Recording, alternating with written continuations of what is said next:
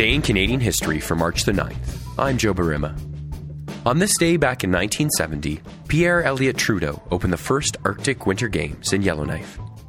The Games brought together hundreds of athletes from Yukon, the Northwest Territories, and Alaska. Nine contingents are now involved in the Games, including Russia, Nunavut, and Greenland. Bringing people together is a core element of the Games, with a focus on values such as cultural awareness and understanding, fair play, integrity, and respect for self and others. What's more Canadian than that? Be sure to mark March 4th, 2012 in your calendar. That's when the 22nd Arctic Winter Games kick off in Whitehorse. I spoke with Chris Milner, the general manager for the 2012 Games, about the event. I reached him in Whitehorse.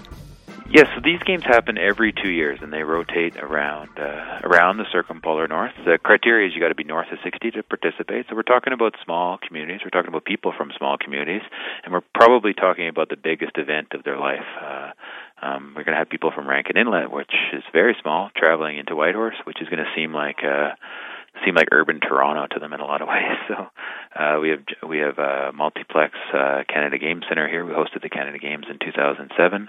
So I think uh, what makes these games special is that we have uh, amazing facilities. We have a lot of experience in the community hosting events, and yeah, I think it's going to be a real treat for for the for the young people that are traveling from around the circumpolar north into Whitehorse to participate. The idea for the Games sprung from the Canada Winter Games in Quebec City back in 1967. The national event is a great opportunity to bring Canadians together from across the nation, but a vision began to develop for a similar event designed for Northern athletes to come together, develop skills, and compete on their own turf and their own terms.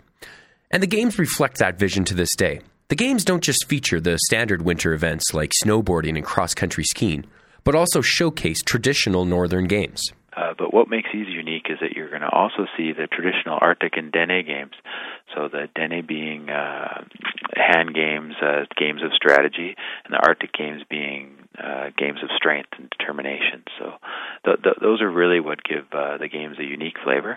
Um, yeah, I encourage anyone to to see if uh, they can get three of their closest friends, uh, one holding their feet and one uh, on each arm, and uh, in a in an iron cross, and walk across a gymnasium and see how long they last. Yeah, you're going to see things things like that. Uh, there's uh, different different wrestling games. There's high kicks uh, where people uh, uh, you start on one foot and uh, kick a ball or uh, object above your head on that same foot.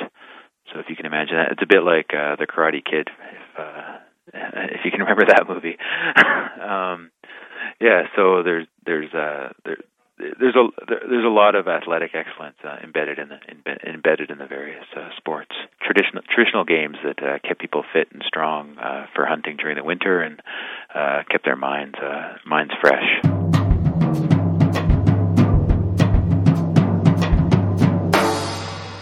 Yeah, I think these games have a massive impact. I mean, they're they're they're the biggest. Uh, they're really the biggest event that happened north north of 60. They involve between six and seven thousand people when you start rolling in volunteers, media, guests, and when you have a town of 20,000 people, that's that's a big deal. So uh, it impacts the economy in a positive way. Um, it, impacts people's uh, per- perceptions and opportunities to participate in a positive way. Uh, for for many people, this will be the the, the first time they've they've uh, seen this many people in a room, for one thing, or in a gym, or uh, in in a in a arena, as it may stand. Um, yeah, so it has a it has a lasting impact on on uh, on the community, the volunteers, the people that step up to help out, uh, the kids that participate, uh, yeah, and the people that are the people that are paying attention. Today is a day full of Canadian history. On this day back in 1977, Canadian Terry Fox went to a doctor concerned about a pain in his right knee. His right leg would be amputated above the knee and New Brunswick women won the right to hold public office on this day back in 1934. And as always, on this day, we aired this episode of Today in Canadian History.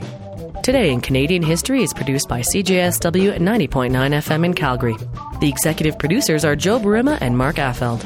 Original music is provided by the Fisk, Fletcher, and May Trio. This series is not meant to be a definitive source on our past. Instead, we hope that it sparks a desire to learn more about our unique history. For more information on the series or to recommend an event or moment, check out our website at cjsw.com slash today in Canadian history. Mean, there, there's there's tons of highlights from games to games and different different unique uh, aspects. When they held the games in Greenland, I I can vividly remember people cross country skiing past amazing, colorful houses with the ocean in the background. Uh, um, but but I think every uh, every games itself has has its own um, magic. Um, I think what's consistent is that it, it, they are magical. They're, people people come here to have a great time. Uh, they always do, and and they leave with memories that that they won't uh, ever forget.